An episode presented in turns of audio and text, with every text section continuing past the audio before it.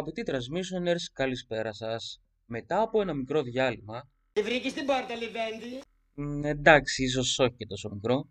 Επιστρέφουμε στο ταξίδι μας στην ιστορία της μουσικής με το τέταρτο και τελευταίο μέρος των Beatles. Το νέο κεφάλαιο της μουσικής μας διαδρομής είναι αφιερωμένο στον πολυαγαπημένο Λεόντιο που ήταν μεγάλος φαν της jazz και του Miles Davis και δυστυχώς μας άφησε νωρίς. Λεόντιε, πάμε! Για να θυμηθούμε όμως που είχαμε μείνει. Όπως είπαμε στο προηγούμενο μέρος, οι Beatles μπορεί να είχαν κατακτήσει τον μουσικό κόσμο και το mainstream κοινό, αλλά αυτό δεν τους ήταν αρκετό. Ξεκινώντας λοιπόν από την γνωριμία τους με τον Bob Dylan, έβαλαν πλώρη για να μείνουν πραγματικά στην ιστορία, ξεφεύγοντας από τα όρια της pop, αρχίζοντας να παράγουν μουσική με τη μορφή τέχνης και να χαράζουν νέα πρωτοποριακά μονοπάτια. Η αρχή είχε ήδη γίνει άλλωστε με τα Help, Rubber Soul και Revolver που προετοίμασαν διακριτικά το έδαφος της πειραματικής τους εξερεύνησης ενώ η απόφαση για το τέλος των ασταμάτητων μουσικών περιοδιών που τους κούραζε τόσο σωματικά όσο και ψυχολογικά, φτάνοντάς τους μάλιστα στα πρόθυρα της διάλυσης, έδινε πλέον σε σκαθάρια τον χρόνο να ασχοληθούν με τη δημιουργία νέας μουσικής, αλλά και επιπλέον δυνατότητες, καθώς η μουσική τους δεν θα χρειαζόταν πλέον να αναπαραχθεί σε κάποια ζωντανή εμφάνιση. Η κυκλοφορία επιπλέον του Pet Sounds, που ήταν η απάντηση των Beach Boys στο Revolver, εντυπωσίασε τους Beatles δίνοντάς τους την έμπνευση και το κίνητρο να απαντήσουν και αυτοί με τη σειρά τους σε ένα γαϊτανάκι μουσικού συναγωνισμού όπου το ένα συγκρότημα έσπρωχνε το άλλο να ξεπεράσει τα δημιουργικά του όρια. Μετά λοιπόν από ένα διάστημα μερικών μηνών όπου σκόρπισαν στους τέσσερις ανέμους εξερευνώντας ο καθένας τα ενδιαφέροντά του, οι Beatles κλείστηκαν στο στούντιο του Abbey Road για να ετοιμάσουν το δίσκο που κατά συντριπτική πλειοψηφία των ειδικών μουσικοκριτικών έμελε να μείνει στην ιστορία ως ο καλύτερος όλων των εποχών.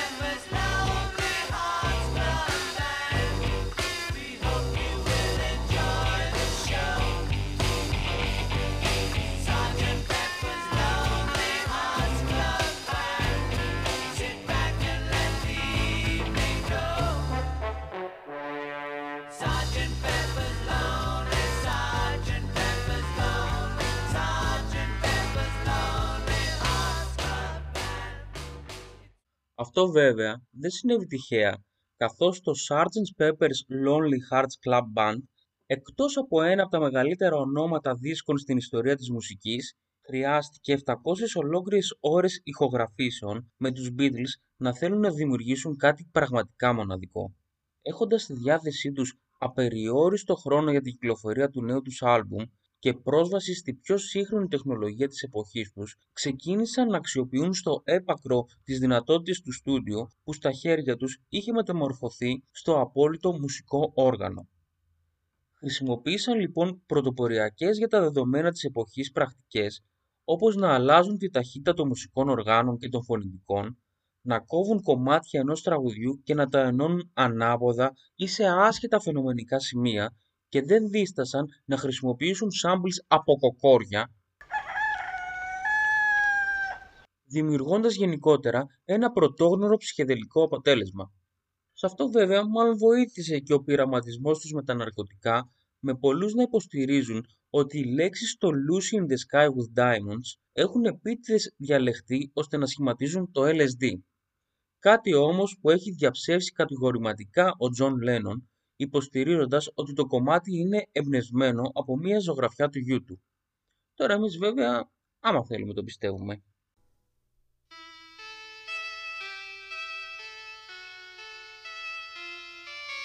Picture yourself in a boat on a river with tangerine trees and marmalade skies.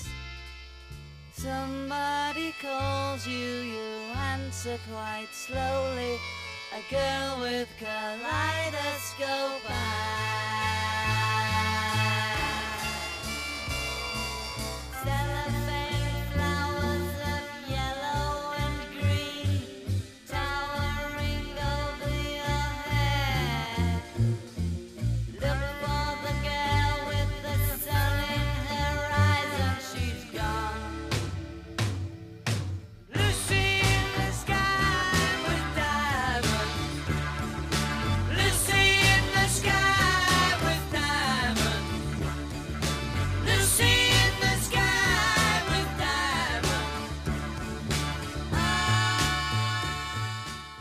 Εντάξει τώρα μεταξύ μας, για να σκεφτείς ουρανούς από μαρμελάδες και κορίτσια με μάτια από καλλιδοσκόπιο, ε, μάλλον κάπου θα βοήθησε και το LSD.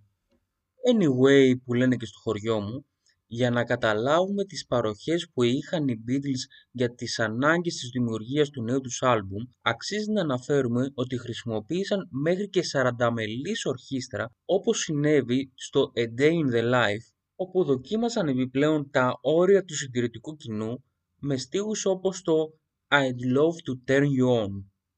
Πονηρούλιδες.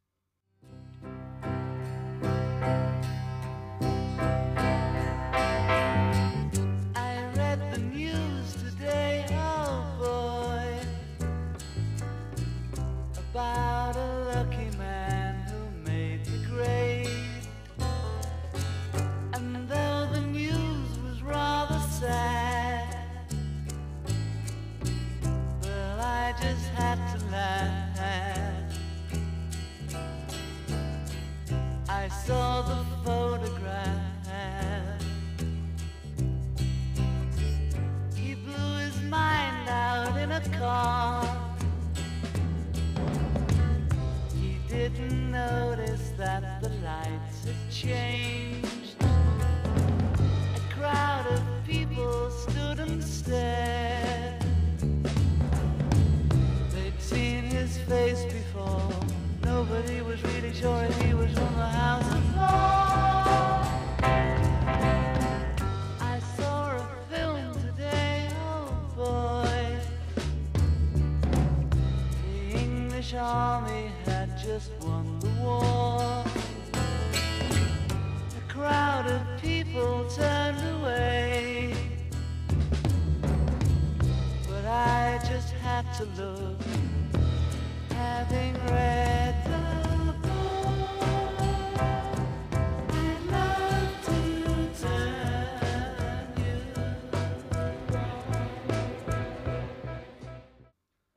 Το Sgt. Pepper's Lonely Hearts Club Band σε κάθε περίπτωση ήταν τολμηρό για την εποχή του, πόσο μάλλον όταν προέρχεται από το δημοφιλέστερο γκρουπ του τότε μουσικού κόσμου. Ο Paul McCartney όμως, που είχε πάρει τα ενία ως ο μπροστάρης του συγκροτήματος, είχε την ιδέα της δημιουργίας της φανταστικής στρατιωτικής μπάντας που θα ήταν το alter ego των Beatles και θα τους απάλασε από το βαρύ φορτίο του ονόματός τους. Έτσι λοιπόν οι Beatles, καμουφλαρισμένοι κάτω από τη Sgt. Pepper's Lonely Hearts Club Band, είχαν απεριόριστη δημιουργική ελευθερία για καλλιτεχνικό πειραματισμό, χωρίς να φοβούνται μην σπηλώσουν το όνομά τους. Αν ο δίσκος πάτωνε, θα μπορούσαν να πούν «Δεν ήμασταν εμείς, ψάξτε να τα βρείτε με αυτούς τους περίεργους μουστακαλίδες από το Sgt. Pepper's». Α, ναι, είχαν αφήσει και μουστάκια τότε, στο χύπικο πνεύμα της εποχής και στο δρόμο για το Summer of Love. Παρά όμως τη χρονική άνηση που είχαν οι Beatles για το νέο τους δίσκο, η EMI πίεσε το συγκρότημα για την κυκλοφορία κάποιου single με τα Strawberry Fields Forever και Penny Lane να κυκλοφορούν σαν διπλό single τον Φεβρουάριο του 1967 και να μην συμπεριλαμβάνονται εν τέλει στο νέο άλμπουμ όσοι ήθιστε να κάνει το group. Το single δεν κατάφερε μάλιστα να φτάσει στην κορυφή των charts με τον μουσικό τύπο να αναρωτιέται αν ήρθε το τέλος της Beatlemania.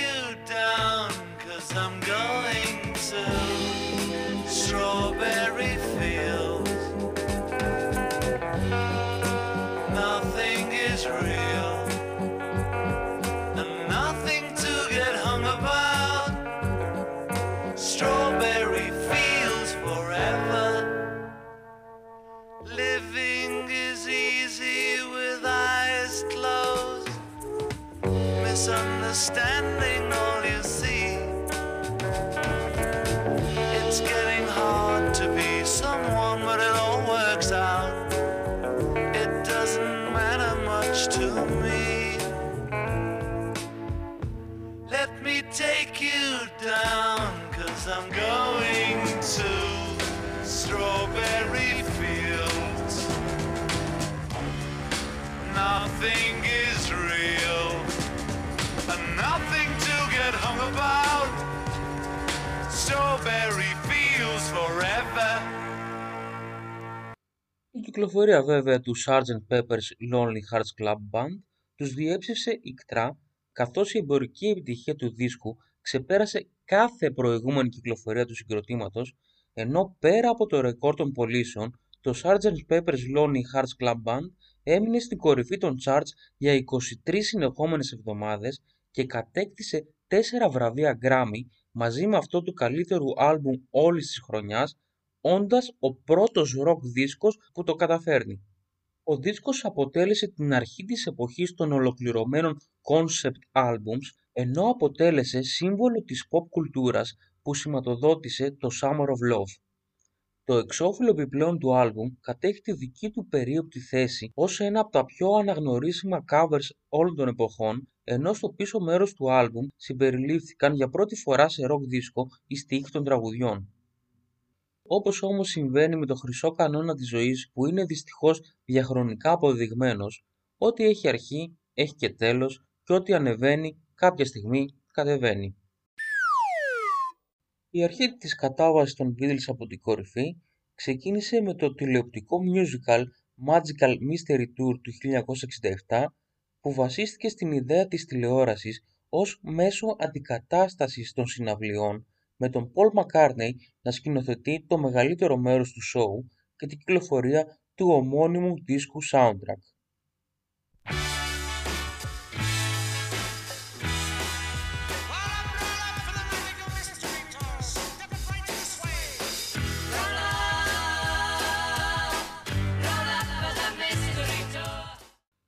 Αυτό δεν πήγε και τόσο καλά παιδιά, με το φιλμ να αποτελεί την πρώτη αποτυχία των Beatles, χωρίς αυτό να είναι ωστόσο το μεγαλύτερο πρόβλημα του συγκροτήματος, καθώς τον Αύγουστο της ίδιας χρονιάς πέθανε ο μάνατζέρ τους, Brian Epstein, από υπερβολική δόση υπνοτικών, αφού αντιμετώπιζε χρόνιο πρόβλημα αϊπνίας.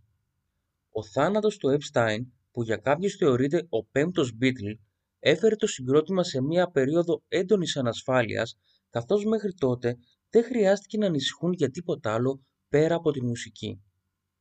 Το προσωπικά αγαπημένο και μπροστά από την εποχή του Yellow Submarine του 1968 αποτέλεσε στη συνέχεια την τρίτη και τελευταία ταινία που προέβλεπε τη συμφωνία των Beatles με τη United Artists. Η πρωτότυπη ιδέα για ένα animation film βασίστηκε στο αντίστοιχο κομμάτι του Revolver και έβγαλε από τη δύσκολη θέση το συγκρότημα που δεν έβλεπε και με τόσο ζέση μια νέα κινηματογραφική απόπειρα. Είχαν φάει το στραπάτσο από το Magical Mystery Tour, σου λέει άσε να ξεμπερδεύουμε. Το χαρούμενο όμως φαντασμαγορικό μείγμα πολύχρωμων κινουμένων σχεδίων και της μουσικής των Beatles κατέκτησε εν τέλει μικρούς και μεγάλους, παρότι δεν είχε καμία σχεδόν συμμετοχή από το συγκρότημα. Μισό αιώνα μετά την κυκλοφορία του, η pop art αισθητική του Yellow Submarine εξακολουθεί να θεωρείται ορόσημο των animation films, πως τότε απευθυνόταν σχεδόν εξ ολοκλήρους σε παιδιά. In the town where I was born lived a man who sailed to sea, and he told us of his life in the land of submarines. So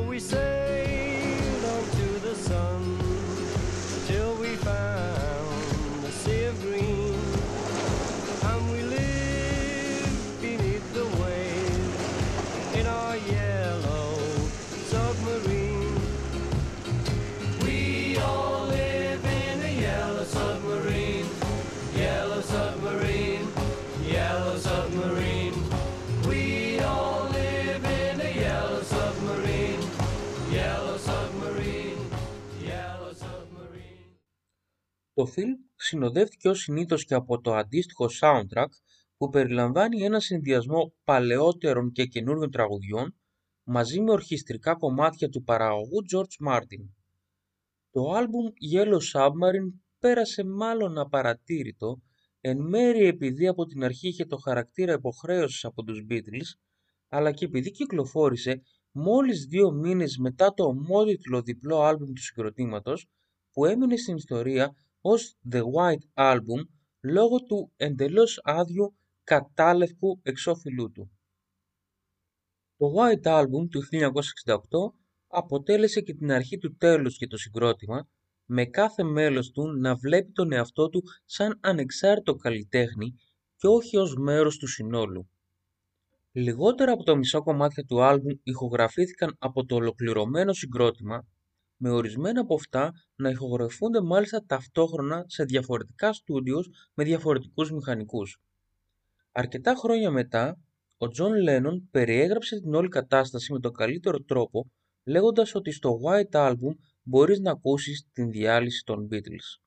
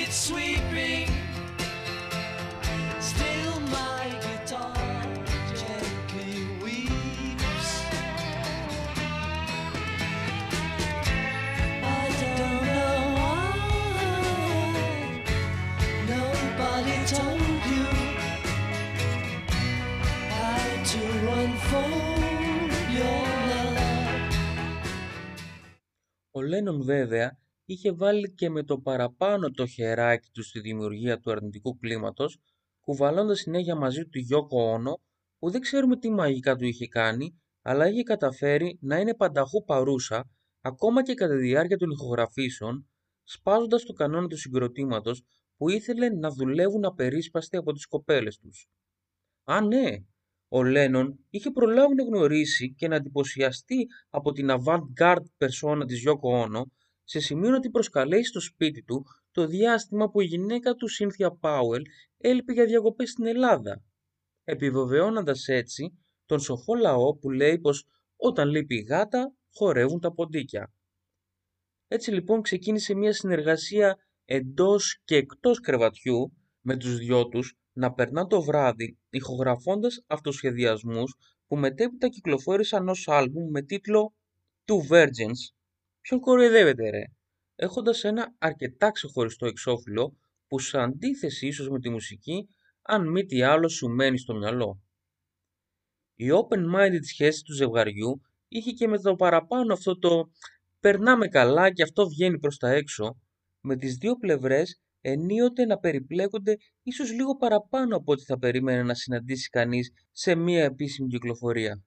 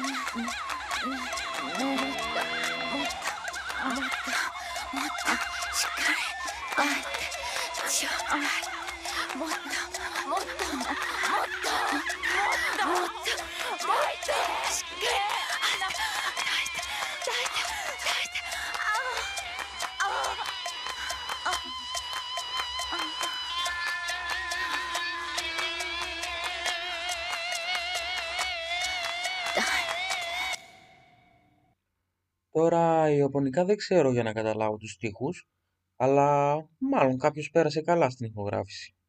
Σας παρακαλώ κυρίες μου, φανείτε ψύχρεμες. Λυσάρες!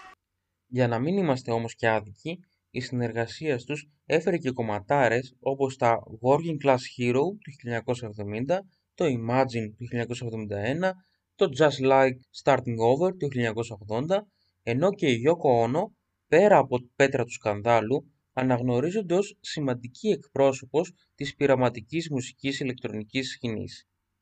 Επιστρέφοντας όμως στα απόνερα της νύχτας του Μαΐου του 1968, όταν κάποια στιγμή η γυναίκα του Λέων επέστρεψε στο σπίτι, βρήκε τη Γιώκο Όνο να φοράει τη ράμπα της μόνο και να πίνει τσάι με τον Λένον που την καλωσόρισε λέγοντας «Oh, hi».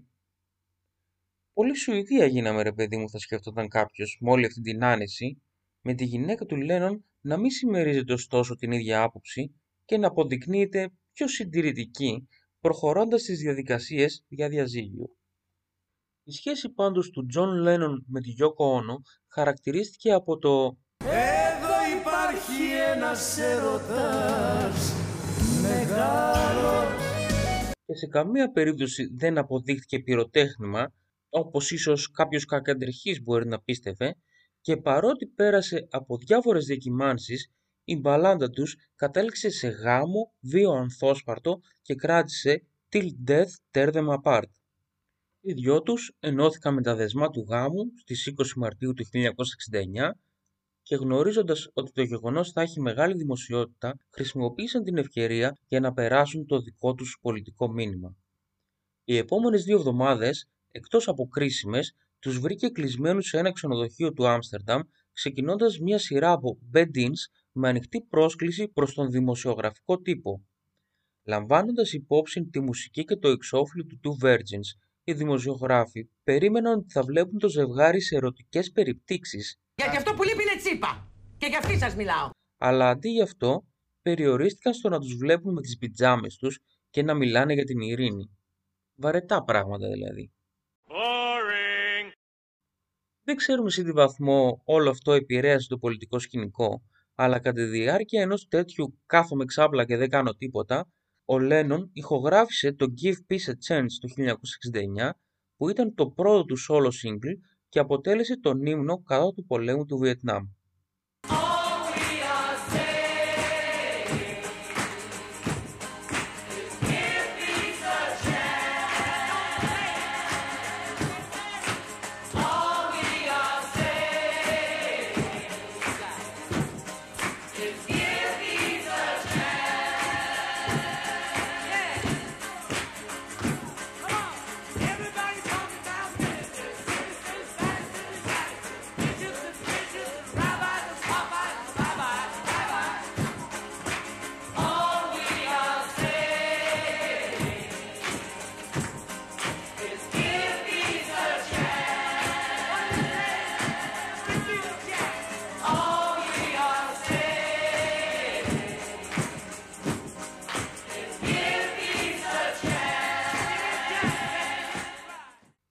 Η γενικότερη περίοδος γύρω από το γάμο του ζευγαριού αποτυπώνεται στο The Ballad of John and Yoko του 1969 που ήταν το τελευταίο νούμερο ένα single των Beatles στο Ηνωμένο Βασίλειο παρότι απαγορεύτηκε από διάφορους ραδιοφωνικούς σταθμούς λόγω των τολμηρών στίχων του.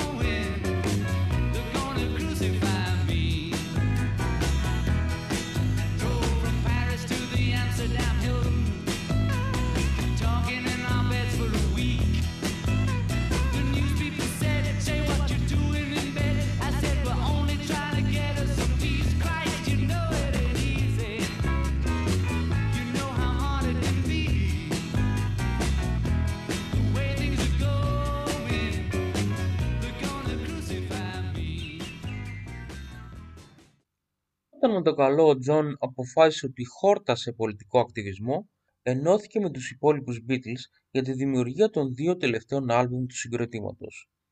Το Let It Be του 1970 αποτέλεσε τη τελευταία επίσημη κυκλοφορία των Beatles στις 8 Μαΐου της ίδιας χρονιάς, παρότι ηχογραφήθηκε πριν από το Abbey Road του 1969 που κυκλοφόρησε λίγους μήνες πριν. Με το κλίμα να είναι κάτι παραπάνω από τεταμένο κατά τη διάρκεια των ηχογραφήσεων, σε βαθμό που αυτές πραγματοποιούνταν ατομικά και οι αντομαχόμενες πλευρές απαιτούσαν ο κάθε δημιουργός να έχει συγκεκριμένο αριθμό κομματιών στο άλμπουμ, το τέλος ερχόταν ολοένα και πιο κοντά. Η τελευταία φορά που και τα τέσσερα μέλη του συγκροτήματος ηχογράφησαν ομαδικά κάποιο κομμάτι ήταν για τις ανάγκες του «το λες και ταιριαστό» The End στις 18 Οκτωβρίου του 1969. Ο Λένον ενημέρωσε τα υπόλοιπα μέλη ότι θα εγκατέλειπε το group στις 20 Σεπτεμβρίου του 1970, συμφωνώντας ωστόσο να μην επισημοποιήσει το γεγονός πριν την κυκλοφορία της τελευταίας τους δουλειάς, ώστε να μην επηρεάσει τις πωλήσεις. Ο πανούργος όμως Μακάρνεϊ από την άλλη ήταν για άλλη μια φορά μπροστά από τις εξελίξεις και χωρίς να ενημερώσει κανέναν παραχώρησε επίσημη συνέντευξη τύπου στις 10 Απριλίου του 1970 όπου ενημέρωνε ότι δεν είναι πλέον μέλος των Beatles παρουσιάζοντας παράλληλα τον ομώνυμο προσωπικό τους όλο δίσκο με την ευκαιρία. Κάτι που εξόριξε τον Λένον που ήθελε να είναι αυτός που θα άφηνε πρώτος στο group, συμβολίζοντας τη διάλυσή του. Αυτός άλλωστε ξεκίνησε τους Beatles, αυτός ήταν που είχε το δικαίωμα να τους διαλύσει. Μιλημένα εξηγημένα. Σε κάθε περίπτωση, μετά από παραπάνω από 10 χρόνια κοινής πορείας και 12 studio albums, η παρέα των παιδιών που ξεκίνησε τα πρώτα της βήματα ως Quarrymen το 1956, προτού εξελιχθούν στους Beatles και κατακτήσουν το μουσικό κόσμο, έλαβε τέλος με το κάθε σκαθάρι να κυκλοφορεί το προσωπικό τους όλο δίσκο το 1970. Παρά τους διαφορετικούς τους πλέον δρόμους, οι τέσσερις τους συνέχισαν να έχουν επαφή και να συνεργάζονται ανά καιρούς για τις ανάγκες της προσωπικής τους πλέον δισκογραφίας. No hard feelings λοιπόν, δεν φταίς εσύ, φταίω εγώ και καλύτερα να μείνουμε φίλοι, με τις στιγμές εντάσεων να ανήκουν πλέον στο μακρινό παρελθόν, σε βαθμό μάλιστα που να υπάρχουν σκέψεις ακόμα και για επανασύνδεση του θρηλυκού συγκροτήματος. Κάθε τέτοιο σενάριο έσβησε όμως δυστυχώς στις 8 Δεκεμβρίου του 1980, όταν ο Τζον Λένον έπεσε νεκρός από πυροβολισμούς στην είσοδο του διαμερίσματός του στη Νέα Υόρκη, όπου επέστρεφε μαζί με τη Γιόκο Όνο. Το ειρωνικό της υπόθεσης είναι ότι σκοτώθηκε από ένα θαυμαστή των Beatles, στον οποίο λίγες ώρες πριν είχε υπογράψει αυτόγραφο στον δίσκο Double Fantasy που είχε μόλις κυκλοφορήσει τον Νοέμβριο. Ο δολοφόνος του Λένον παρέμεινε στη σκηνή του εγκλήματος διαβάζοντας ατάραχος τον φύλακα της Σίκαλης με τις θεωρίες συνωμοσία να λένε πως ήταν βαλτός από το FBI που παρακολουθούσε τον Λένον λόγω των πολιτικών του πεπιθήσεων. Ο Λένον άφησε τελικά τη τελευταία του πνοή στο νοσοκομείο με τη Γιώκο Όνο να ζητάει από τους γιατρούς να μην ανακοινώσουν την είδηση του θανάτου προτού το πει η ίδια στο γιο τους ώστε να μην μάθει τα νέα από την τηλεόραση. Ένας δημοσιογράφος ωστόσο που έτυχε να βρίσκεται στο νοσοκομείο άκουσε την είδηση, ενημέρωσε το σταθμό του που αποφάσισε να μεταδώσει το γεγονός κατά τη διάρκεια ενός αγώνα αμερικανικού ποδοσφαίρου. Μα δεν έχετε το Θεό σας ρε παιδί μου κι εσείς. Timeout is called. Three seconds remaining. John Smith is on the line. And I don't care what's on the line, Howard, you have got to say what we know in the booth. Yes, we have to say it. Remember, this is just a football game, no matter who wins or loses. An unspeakable tragedy confirmed to us by ABC News in New York City. John Lennon, outside of his apartment building on the west side of New York City, the most famous perhaps of all of the Beatles, shot twice in the back, rushed to Roosevelt Hospital, dead on arrival. Hard to go back to the game after that news flash, which in duty bound we had to take. Frank? Indeed it is. Three seconds remain. John Smith. Η είδηση του θανάτου του Τζον Λένον έφερε μέχρι και απόπειρες αυτοκτονίας με τη Γιόκο Όνο να ζητάει από το κοινό να παραμείνει δυνατό και να ενημερώνει ότι αντί για κηδεία θα προχωρήσουν σε ομαδική προσευχή για την ψυχή του και τον σοκαρισμένο Μακάρτνεϊ να αντιμετωπίζει με τον δικό του τρόπο τους δημοσιογράφους που διψούσαν για μια δραματική αντίδραση. I was very shocked, you know. It's terrible news. When did you, how did you find out about it? I got a phone call this morning. From whom? Uh, from a friend of mine. Are you planning to go and record the funeral? I don't know yet. Do you know, do you, have you discussed the, the death with any of the other Beatles? No, Uh, do you, do you plan to? probably, yeah. What were you recording today? Um, I was just listening to some stuff, you know, I just didn't want to sit at home. Why? Look, I didn't feel like it. What time did you hear the news? This morning sometime. Very early? Yeah. Gone now, yeah? Drag, isn't it? Okay, cheers. Bye. guys. A drag isn't how the world will see it, nor can there ever be any more talk of the Beatles getting together again. Drag δεν θα πεις τίποτα, φίλε Παυλάρα. Ο George Harrison ήταν ο επόμενος από τους Beatles που μετακόμισε στην Πάντα των Αγγέλων το 2001 και σε ηλικία 58 ετών μετά από πολύχρονη μάχη με την επάρατη νόσο. Το τελευταίο μήνυμα του πάντα βαθιά θρησκευόμενου και ίσως συμπαθητικότερου μέλους των Beatles προς τον κόσμο ήταν όλα τα άλλα μπορούν να περιμένουν, αλλά η αναζήτηση του Θεού δεν μπορεί να περιμένει και να αγαπάτε ο ένας τον άλλον. Καλός ή κακός όμως, ο κόσμος δεν σταματάει, ακόμα και όταν τα πιο αγαπημένα μας πρόσωπα φεύγουν από τα εγκόσμια. Η ζωή συνεχίστηκε λοιπόν και σε αυτή την περίπτωση με τους Ringo Starr και Paul McCartney να συνεχίζουν να παραμένουν ενεργοί στα μουσικά δρόμενα ακόμα και σήμερα, προχωρώντας μάλιστα σε πρόσφατη δισκογραφία. Ο 80χρονος μάλιστα Paul McCartney εμφανίστηκε ως headliner στο φετινό Glastonbury παρουσιάζοντας ένα φαντασμαγορικό σοου με τη συμμετοχή των Bruce Springsteen, David Crowell αλλά και του John Lennon με τον οποίο τραγούδισαν ντουέτο με τη βοήθεια της τεχνολογίας αποδεικνύοντας πως κανείς δεν πεθαίνει πραγματικά όσο υπάρχει κάποιος που να τον θυμάται.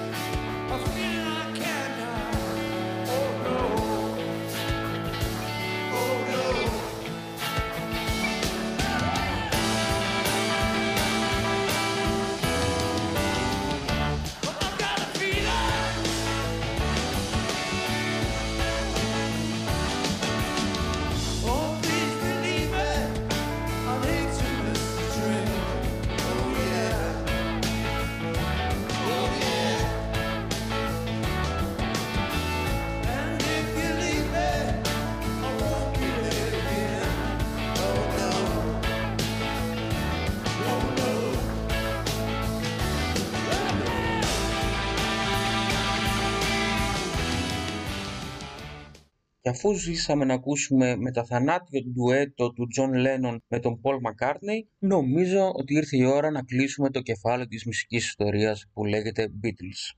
Πιστεύω ότι τους δώσαμε την απαραίτητη προσοχή, χωρίς ελπίζω να φάνηκε κουραστικό, αλλά ήταν νομίζω ένα συγκρότημα που άξιζε να σταθούμε με περισσότερη λεπτομέρεια. Και υπόψη δεν είπαμε ούτε τα μισά.